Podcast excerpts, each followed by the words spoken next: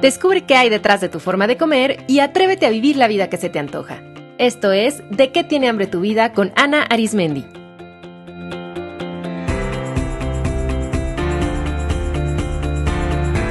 Este es el episodio número 41, Suelta tu peso.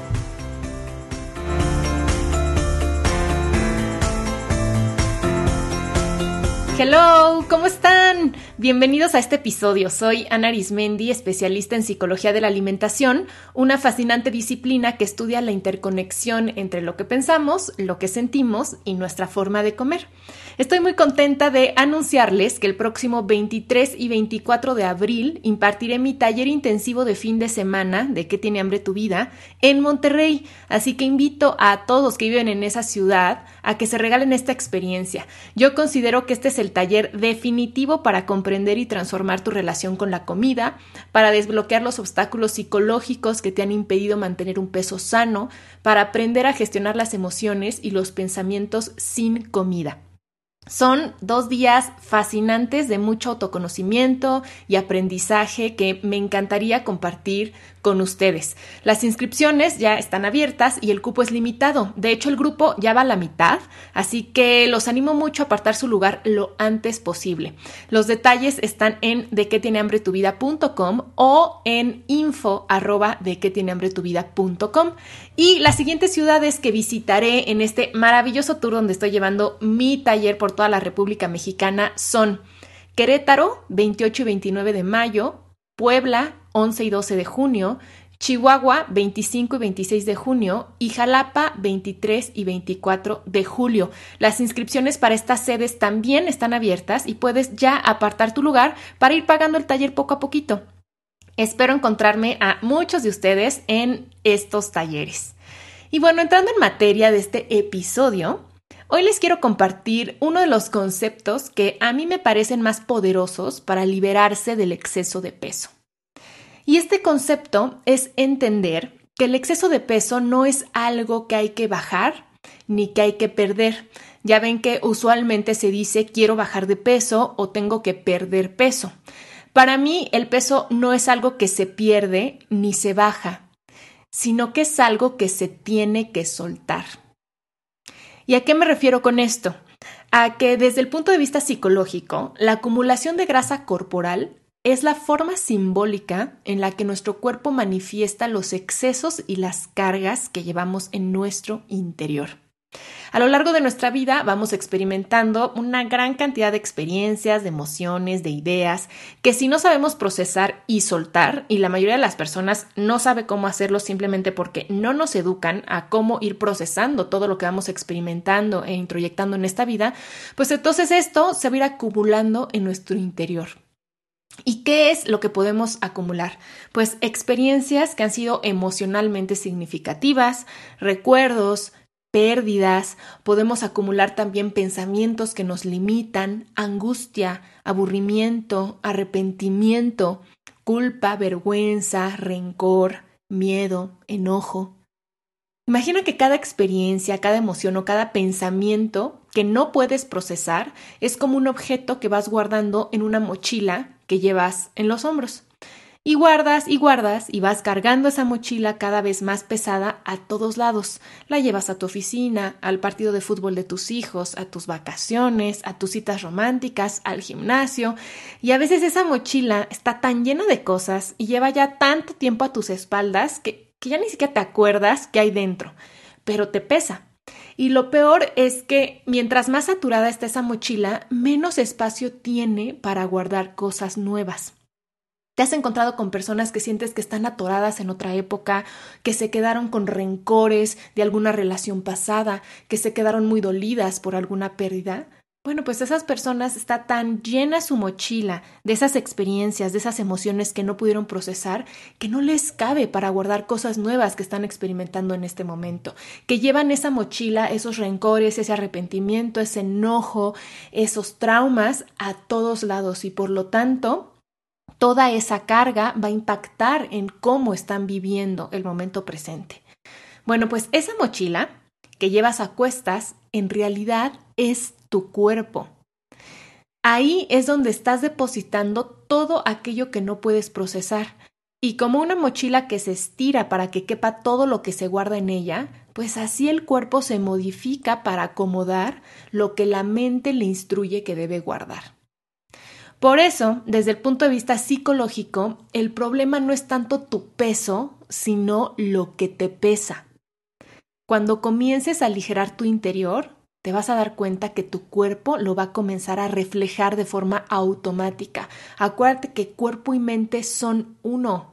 No es que tu mente esté por un lado y tu cuerpo esté por el otro. Todo lo que ocurre en tu cuerpo es un reflejo de tu mente y también todo lo que ocurre en tu cuerpo va a impactar el funcionamiento de tu mente. Como ya hemos platicado en este podcast, en general, la sociedad carece de educación emocional y por eso las personas no saben qué hacer con lo que sienten, ni con lo que piensan, ni con lo que van experimentando. Entonces ahí se queda guardado.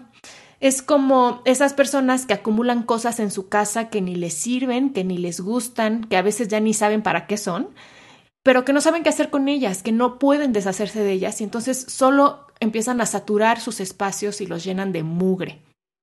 En la mente hay que hacer limpiezas constantes, así como en tu casa. O sea, ¿te imaginarías si en tu casa nunca sacaras la basura, si no barrieras el polvo? Fíjate cómo en el lenguaje coloquial utilizamos la frase me quité un peso de encima o se me quitó un peso de encima, cuando nos referimos al alivio de liberarnos de un compromiso, de una preocupación, o sea, de algo que mentalmente nos pesaba. Bueno, pues comprende que mientras más peso mental y emocional te quites de encima, estarás literalmente ayudando a que tu cuerpo se libere del exceso de grasa que acumula. Para soltar tu peso, lo que tienes que hacer es, primero, darte cuenta de qué es lo que verdaderamente te pesa. A veces es fácil identificarlo, pero yo te diría que en la mayoría de las ocasiones hay muchas cargas inconscientes. Por eso es importante hacer esta exploración en un contexto terapéutico para que un profesional brinde guía para ir sacando poco a poco cosas de esa pesada mochila. Te voy a compartir 10 preguntas para que te vayan guiando y descubras si estás cargando algo a nivel psicológico. La primera pregunta es, sin que lo pienses demasiado y con lo primero que venga a tu mente, en este momento de tu vida, ¿qué es lo que más te pesa? Dos, ¿hay alguna pérdida, ya sea la muerte de una persona, la pérdida de dinero, de un empleo de cualquier bien material que cuando la evoques te cause emociones desagradables? Por ejemplo, si piensas en el último trabajo que perdiste o en la muerte de un familiar, ¿te dan ganas de llorar o sientes mucho coraje? Recuerda que una pérdida no se ha comprendido y no se ha cerrado ese ciclo si todavía te genera emociones desagradables. Sabemos que ya se cerró el ciclo cuando podemos evocar esa pérdida y lo que sentimos es agradecimiento, ternura, alegría o al menos neutralidad. 3. ¿Estás peleada con algún familiar o amigo? 4. ¿Hay alguna experiencia del pasado que te genere mucho arrepentimiento, culpa, vergüenza o que tengas miedo de que se sepa? 5. ¿Eres muy controladora y te cuesta trabajo delegar y soltar responsabilidades? ¿Eres muy autoexigente contigo? ¿Tiendes al perfeccionismo? 6. ¿Te sientes en peligro aunque a veces no sabes ni por qué? 7. ¿Te consideras muy voluble emocionalmente? 8. ¿Te cuesta trabajo hablar sobre tus emociones o vida privada incluso con personas muy cercanas y queridas? 9. ¿Tienes alguna conducta compulsiva con la comida, las compras, el trabajo, las redes sociales, alguna droga, la fiesta, el sexo, etcétera? 10. Si hicieras un recuento de tu vida, ¿hay momentos dolorosos o que te enojan mucho? ¿O hay periodos que simplemente no recuerdas, que pareciera que son episodios que están en blanco en tu vida? Si respondiste que sí a alguna de estas preguntas, es muy probable que ahí se encuentre una carga emocional, que algo esté atorado y que se esté acumulando y nada más ocupando espacio en tu interior. Ya que descubriste qué es lo que te pesa, el segundo paso para soltar es decidir hacerlo. Y este paso es crucial porque soltar tu peso es una decisión.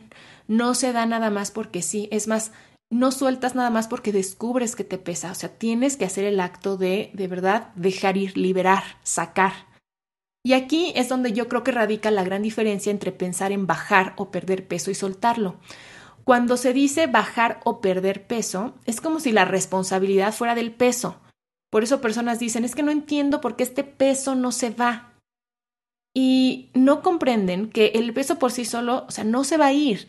Tú tienes que tomar la decisión consciente de soltarlo. Si descartamos los factores nutricionales, o sea, si estás comiendo en general bien, si estás moviendo tu cuerpo y hay todavía exceso de grasa o unos kilillos que van y vienen o que de plano no desaparecen por más que hagas, lo más probable es que de forma inconsciente tú los estés reteniendo que de una forma consciente tú quieras que estén ahí, que exista alguna orden de tu mente que los mantiene contigo. Y a mí me gusta pensar que de cierta forma esto es bonito, porque es la manera que tu mente encuentra a través del cuerpo, que es algo que puedes ver, que puedes sentir, de hacerte evidente que hay algo en tu interior que estás acumulando.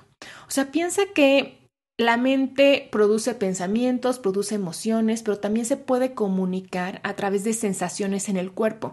Y el cuerpo es algo mucho más tangible que los pensamientos o que las emociones. Entonces, puede ser que la mente utilice el cuerpo como para comunicarnos algo. Otra forma de saber qué te pesa es observar ¿Qué sientes cuando surge el impulso de actuar tu conducta compulsiva? O sea, ¿qué estás sintiendo cuando tienes ganas de comer en exceso, de picotear, cuando vienen los antojos, cuando viene este impulso de querer comprar o de querer fumar? Las conductas compulsivas son como tapones que se ponen en un recipiente que está a punto de desbordarse. Es como ponerle un corcho a una botella. Y como ese recipiente está cada vez más lleno, pues amenaza con derramar su interior con más frecuencia. O sea, es como si, imagínate, tienes una botella y que está casi llena y además la empiezas a agitar y entonces genera gas y eso va a hacer, ¡pum!, que salga el tapón. Entonces, eso es lo que a veces pasa cuando tenemos algo guardado que no hemos procesado y un evento exterior nos lo mueve tantito, ¡pum!, sale el tapón y entonces nos empezamos a sentir muy incómodos porque empieza a salir todo lo que hemos querido tapar y entonces vamos corriendo por el conocido tapón. Que puede ser un pastelito, que puede ser una copa de vino, que puede ser un cigarro, un par de zapatos nuevos, Instagram, un nuevo curso, Facebook. Y justamente tal vez no sueltas tu peso porque te da miedo soltar el tapón porque te da terror dejar salir lo que hay dentro, porque sin el peso tal vez te sentirías desprotegida, vulnerable o muy expuesta. Yo por eso recomiendo mucho que si te sientes atorada en esto del peso, visites a un psicoterapeuta que maneje estos temas y que te ayude, porque ciertamente lo que va a salir no va a ser agradable. De hecho, si lleva refundido en el fondo de tu mente tanto tiempo, seguramente es porque guardarlo ahí, en ese cuartito escondidísimo de tu mente, te hizo sentir segura en un momento en el que no sabías cómo lidiar con eso. Imagínate una persona que vivió una experiencia muy traumática durante la infancia o durante la adolescencia y en ese momento no tenía los recursos emocionales para hacerle frente y para poderla procesar y entonces decidió guardarla ahí muy lejos en un archivo eh, adentro de un closet que está dentro de otro closet y adentro de otro en su mente.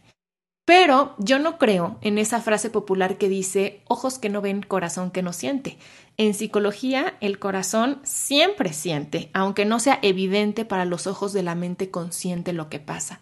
O sea que, aunque aparentemente tú creas que lo has superado o incluso no te acuerdes de eso que estás cargando, ahí sigue.